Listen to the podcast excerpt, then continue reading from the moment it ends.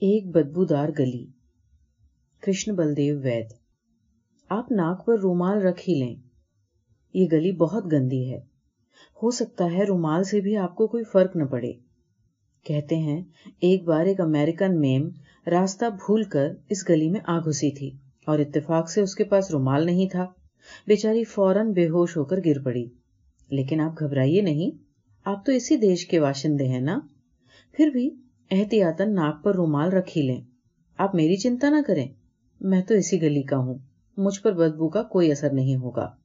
آپ ناک سے کوڑے ادھر کیا دیکھ رہے ہیں؟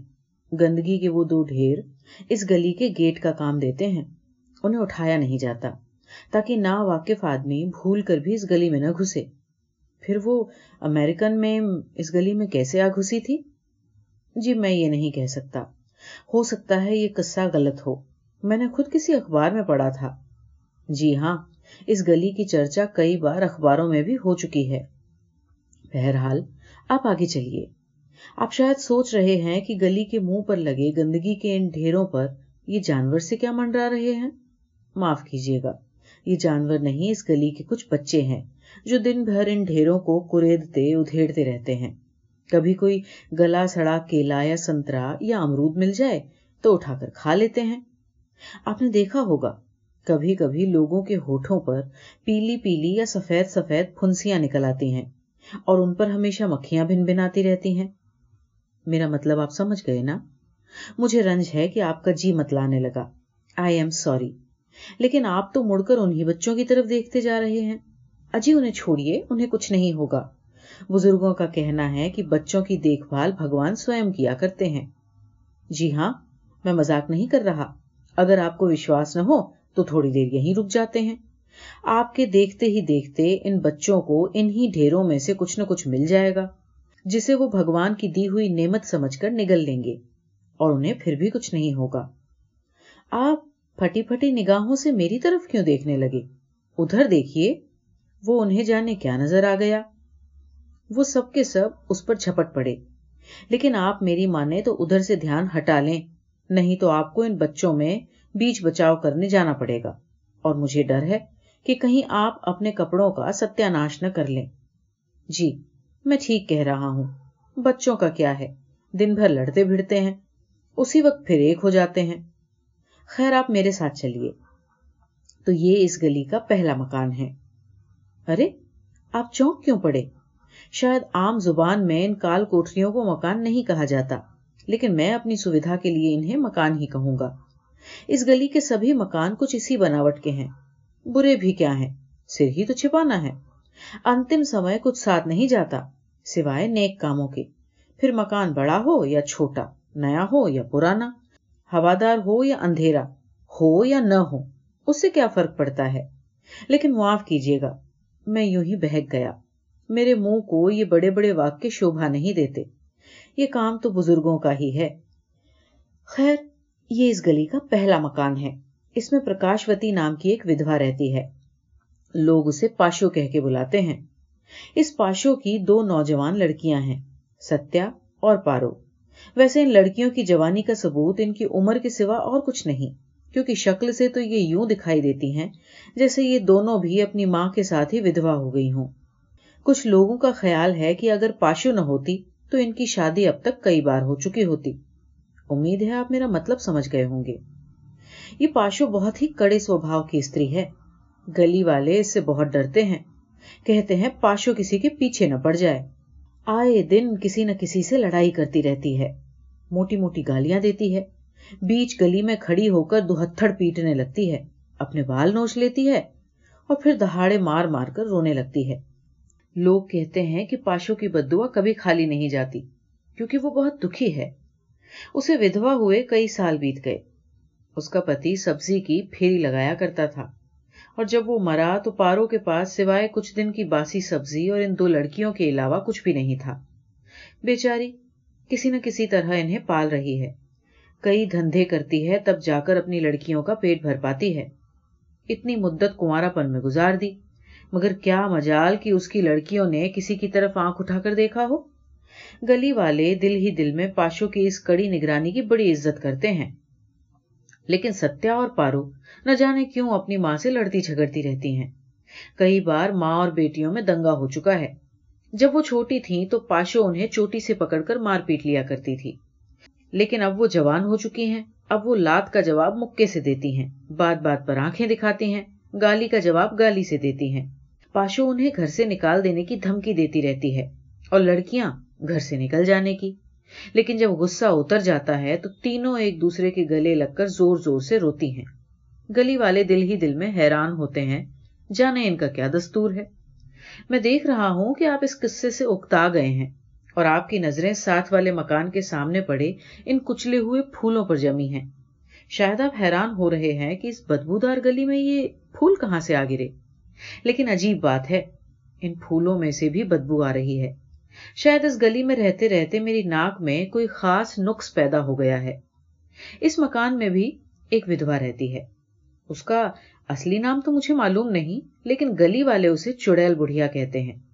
بڑھیا دن بھر غائب رہتی ہے، لیکن شام کو جب گھر لوٹتی ہے، تو اس کے ساتھ ہمیشہ دو ایک عورتیں ہوتی ہیں اور ان کے پیچھے سر منہ لپیٹے دو ایک آدمی۔ عورتوں کے ہاتھوں میں پھولوں کے گجرے ہوتے ہیں، جن سے آ رہی خوشبو آدمیوں کے منہ سے آ رہی بو سے مل کر ایک ایسی بدبو پیدا کرتی ہے جو رات بھر گلی کے اس حصے میں رچی رہتی ہے۔ دوسرے دن پھولوں کے یہی گجرے اس مکان کے باہر پڑے دکھائی دیتے ہیں اور دن بھر لوگوں کے پاؤں سے الجھتے رہتے ہیں۔ گلی والے کہتے ہیں کہ بڑھیا کا مکان بدماشی کا اڈا ہے۔ اس اڈے کا ذکر شاید آپ نے اخباروں میں بھی پڑھا ہوگا۔ لوگ کئی بار تھانے میں جا کر اس بات کی شکایت کر چکے ہیں۔ لیکن جب سے گلی والوں نے ایک روز صبح سویرے ایک ہیڈ کانسٹیبل کو اس مکان کے سامنے اوندھے منہ پڑے دیکھا ہے، ساری شکایتیں بند ہو گئی ہیں۔ لوگوں کا خیال ہے کہ بڑھیا کی پولیس میں بہت چلتی ہے۔ اس بڑھیا کی شکل بہت منحوس ہے۔ ہر سمے منہ میں پان دبائے رہتی ہے۔ ماتھے پر ہر وقت تلک لگا رہتا ہے۔ ایک روز اس کے گھر کا دروازہ کھلا پا کر میں نے اس کی کوٹری میں چھانک لیا تھا۔ سامنے کی دیوار پر پلنگ کے اوپر کرشن بھگوان کی مورتی ٹنگی ہوئی تھی اور اس کے ساتھ ایک تصویر کسی آدمی کی بھی تھی، جسے میں ٹھیک طرح سے دیکھ نہیں پایا۔ میرا خیال ہے وہ تصویر بڑھیا کے گھر والے کی ہوگی۔ لوگ کہتے ہیں یہ بڑھیا دور کے رشتے سے اپنی پڑوسن پاشو کی بہن لگتی ہے۔ سمبھو ہے، لیکن ان دونوں میں گھماسان یدھ ہوتا ہے۔ اور آس پاس کے لوگ اس لڑائی میں ہر گس شریک نہیں ہوتے، کیونکہ بڑھیا کی ایک عجیب سی عادت ہے کہ لڑتے لڑتے وہ اپنی دھوتی اوپر اٹھا لیتی ہے اور اپنی رانوں پر ہاتھ مار مار کر پاشو کی لڑکیاں ستیا اور پارو کو گندی گندی گالیاں دینے لگتی ہیں۔ کہتی ہیں کہ اسی کو سات کپڑوں میں چھپائے پھرتی ہو۔ اگر کسی دن تمہیں کتوں سے نہ پھڑوا دیا تو میرا نام بدل دینا۔ اور پاشو بیچاری لڑکیوں کو گھسیٹ کر اندر لے جاتی ہے۔ اور اونچی آواز میں ایشور سے بڑھیا کی موت کے لیے دعائیں مانگنے لگتی ہے۔ گلی والے اس بڑھیا سے بہت تنگ ہیں۔ بڑھیا نے گلی بھر میں کھلے عام کہہ رکھا ہے، جس کسی کو پیسے کی تنگی ہو، وہ رات کو تھوڑی دیر کے لیے اپنی بہو یا بیٹی کو اس کے مکان پر بھیج دیں۔ لوگوں کا خیال ہے کہ گلی کے کئی بے غیرت مرد عورتیں خفیہ طور پر بڑھیا کے اس نیوتے کا فائدہ اٹھاتے رہتے ہیں۔ خاص طور پر اس سامنے والے مکان میں رہنے والی پھولوں۔ لوگوں نے کئی بار اپنی آنکھوں سے پھولوں کو بڑھیا کے مکان کے اندر داخل ہوتے دیکھا ہے۔ پھولوں کا اپنا پتی بھی کئی بار اپنی بیوی کی بے حیائی کی شکایت کرتے سنا گیا ہے۔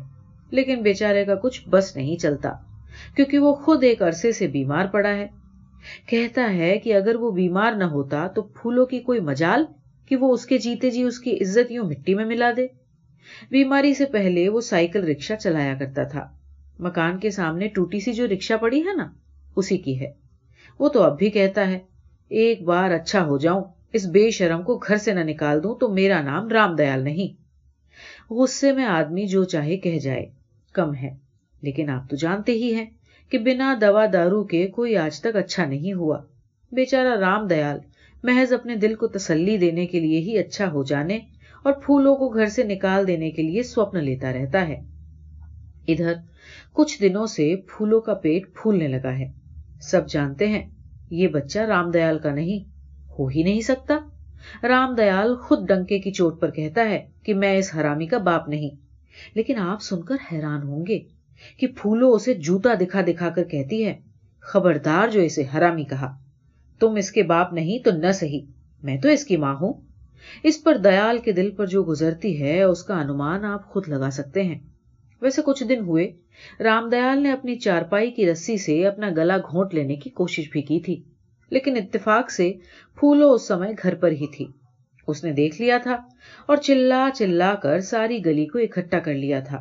اور رام دیال کے گلے میں بندھی رسی کو ڈھیلا کرنے کے بجائے یہی دہراتی رہی، اگر میں دیکھ نہ لیتی تو دنیا والے میرے منہ پر کالک ملتے۔ اتنے میں اکٹھی ہوئی بھیڑ میں سے کسی نے آگے بڑھ کر رام دیال کے گلے میں پڑے پھندے کو کھول دیا اور سنبھلتے ہی رام دیال نے تڑپ کر کہا، لوگوں، یا تو مجھے مار دو یا اسے کہیں اور لے جاؤ. لیکن بھیڑ میں کئی سمجھدار لوگ بھی تھے۔ انہوں نے رام دیال کو سمجھاتے ہوئے کہا تھا بے وقوف کیوں بنتے ہو؟ اگر اسے زیادہ تنگ کرو گے تو کہیں بھاگ جائے گی اور دو وقت کی روٹی سے بھی جاؤ گے۔ اپنے کام سے کام رکھو۔ تمہیں کیا؟ لوگ اسے ہی برا کہیں گے۔ تمہیں کیا؟ اور اس پر رام دیال نہ جانے کیوں پھوٹ پھوٹ کر رو پڑا تھا۔ اب آپ سوچ رہے ہوں گے کہ میں بھی کتنا لیچڑ ہوں، اتنی گندی بات کا ذکر اتنے وستار سے کر رہا ہوں۔ لیکن میں کیا کروں؟ اتنا عرصہ ہو گیا مجھے اس گلی میں رہتے رہتے۔ آج پہلی بار کھل کر باتیں کرنے کا اوسر ملا ہے۔ دل بڑا کر کے سن لیجیے میرا بوجھ ہلکا ہو جائے گا اور شاید میری رگ رگ میں بسی ہوئی بدبو بھی کچھ کم ہو جائے۔ آپ شاید کچھ اوپ سے گئے دکھائی دیتے ہیں۔ تو چلیے، ذرا تیز تیز چل لیتے ہیں۔ ویسے بھی گلی کے اس حصے میں اتنا دھواں ہے کہ یہاں ٹھہرنا سمبھو نہیں۔ آپ کا دم گھٹنے لگے گا۔ اصل میں ان مکانوں میں کمہاروں کے کچھ گھر ہیں۔ یہ لوگ اپنے اپنے گھروں میں ہی چھوٹی چھوٹی بھٹیاں لگائے ہوئے ہیں۔ اور یہ دھواں انہی کی بھٹیوں کا ہے۔ یہ لوگ چھوٹے چھوٹے پیالے، کلہڑ اور حکے کی چلمے بناتے پکاتے رہتے ہیں۔ اور وہ گدھے؟ وہ گدھے انہی کے ہیں۔ ویسے یہ خود بھی ہر سمے مٹی اور کالک سے یوں لت پت رہتے ہیں کہ بالکل گدھے ہی نظر آتے ہیں۔ چلتے چلتے سامنے بیٹھے اس موچی کو ایک نظر دیکھ لیجیے اتنا عجیب موچی شاید آپ نے کہیں دیکھا ہو۔ بےحد بوڑھا ہے۔ کتنے ہی ورشوں سے اسی استھان پر بیٹھا ہوا ہے۔ ہر سمے کام پر جھکا رہتا ہے، جس کی وجہ سے اس کی پیٹھ میں بالکل اونٹ کی طرح ایک کوہان سا ابھر آیا ہے۔ کبھی کبھی کچھ شرارتی بچے اسے کام میں مگن دیکھ کر اس کی پیٹھ پر مکہ مار جاتے ہیں۔ گرمیوں میں جب وہ ننگے بدن بیٹھا ہوتا ہے تو اس کی پیٹھ میں ابری ہوئی ہڈی کو دیکھ کر بہت ڈر لگتا ہے۔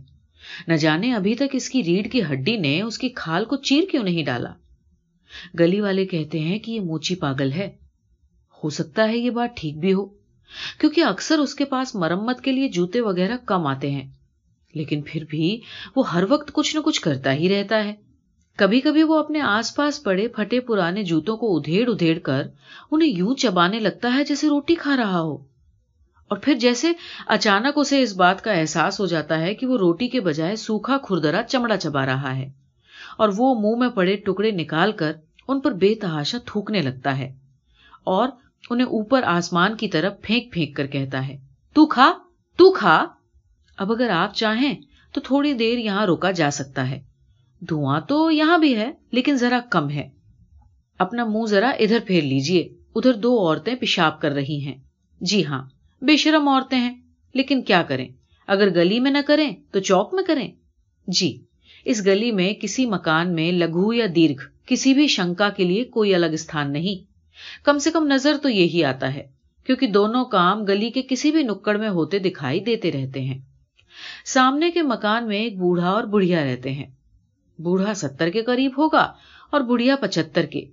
بوڑھے کی آنکھیں قریب قریب ختم ہو چکی ہیں اور بڑھیا اتنا اونچا سنتی ہے کہ کہا جا سکتا ہے کہ کچھ بھی نہیں سنتی۔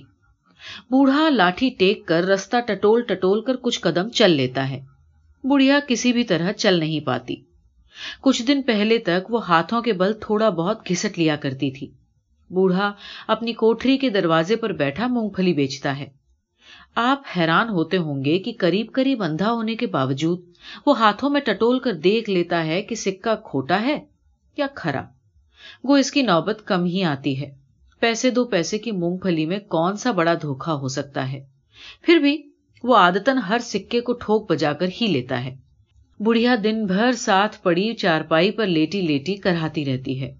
شام کو گلی کا کوئی آدمی انہیں بازار سے دو روٹیاں اور دال لا دیتا ہے۔ بوڑھا روٹیوں کو توڑ مروڑ کر دال میں ملا دیتا ہے۔ کچھ اپنے منہ میں ڈال لیتا ہے اور کچھ بڑھیا کے منہ میں ٹھونستا رہتا ہے۔ کھاتے کھاتے بڑھیا بچوں کی طرح روتی ہے اور بوڑھا گالیاں دے دے کر اسے رونے سے منع کرتا ہے اور کہتا ہے، شکر کرو اور بھگوان کا نام لو۔ لیکن بڑھیا بھگوان کا نام لینے کے بجائے گڑ گڑا گڑ گڑا کر اپنے بیٹے رام لال کو بلاتی رہتی ہے۔ اور فریاد کرتی ہے کہ جاتے سمے وہ اسے بھی ساتھ کیوں نہیں لے گیا۔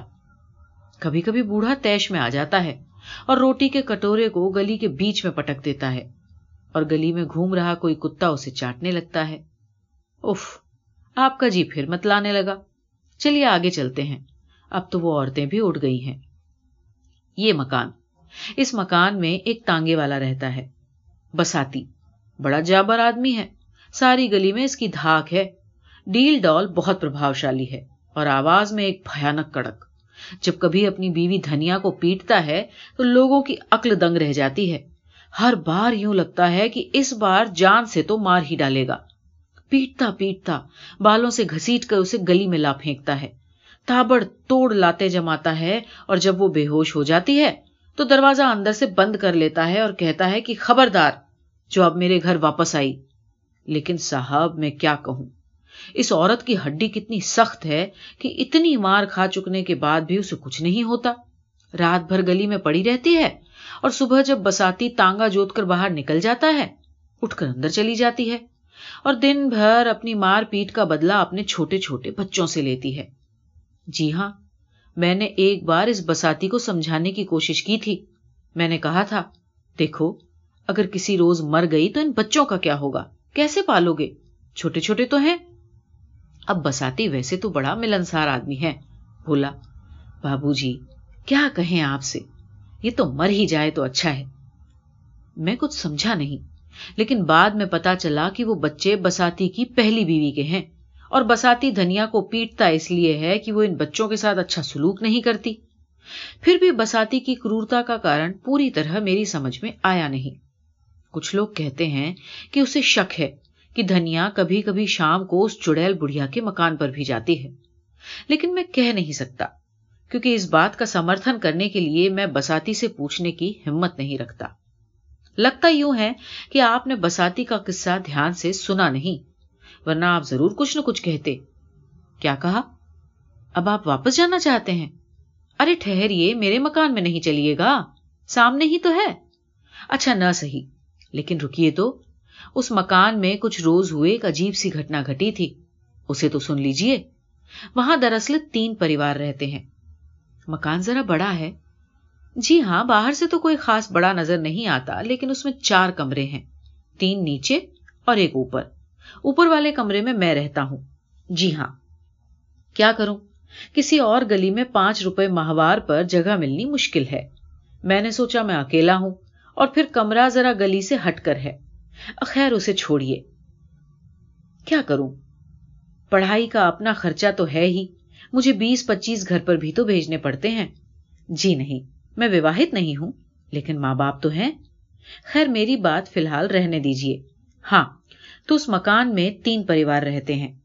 پریوار تو دراصل ایک ہی ہے، لیکن تین حصوں میں بٹا ہے۔ ایک میں ایک پتی پتنی اور دو بچے رہتے ہیں۔ اس عورت کی دوسری بہن اور اس کے بچے دوسرے کمرے میں ہیں اس کا پتی کچھ لوگ کہتے ہیں اسے چھوڑ کر چلا گیا ہے۔ ورشوں سے لاپتا ہے اور نہ جانے ہے بھی یا نہیں۔ اور تیسرے میں ان دونوں بہنوں کا باپ اور ان کی سوتیلی ماں۔ ان کے دو بچے ہیں۔ دونوں لڑکیاں ہیں۔ ایک سات برس کی، دوسری نو برس کی۔ ان کا ایک جوان لڑکا تھا جس نے آتم ہتیا کر لی تھی۔ آپ ذرا جلدی میں ہیں۔ نہیں تو میں آپ کو کھول کر بتاتا کہ اس گھر میں رہنے والے لوگ کیا کیا کرتے ہیں، کیا کھاتے پیتے ہیں، وغیرہ وغیرہ۔ موٹی موٹی بات یہ ہے کہ یہ تینوں پریوار بھی اس گلی کے اور اس پریواروں کی ہی طرح کافی غریب ہیں۔ ہاں دونوں بہنیں اپنی سوتیلی ماں سے تو لڑتی ہی ہیں۔ آپس میں بھی خوب جی بھر کر جھگڑتی ہیں۔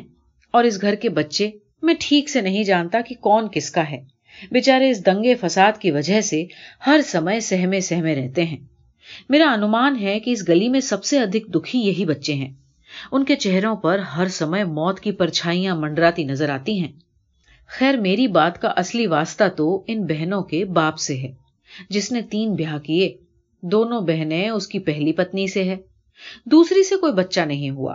اور تیسری ابھی تک ہے، جس سے اس کی دو لڑکیاں ہیں۔ اور ایک لڑکا تھا جو اب مر چکا ہے۔ لڑکے کی موت میرے یہاں آنے سے پہلے ہو چکی تھی۔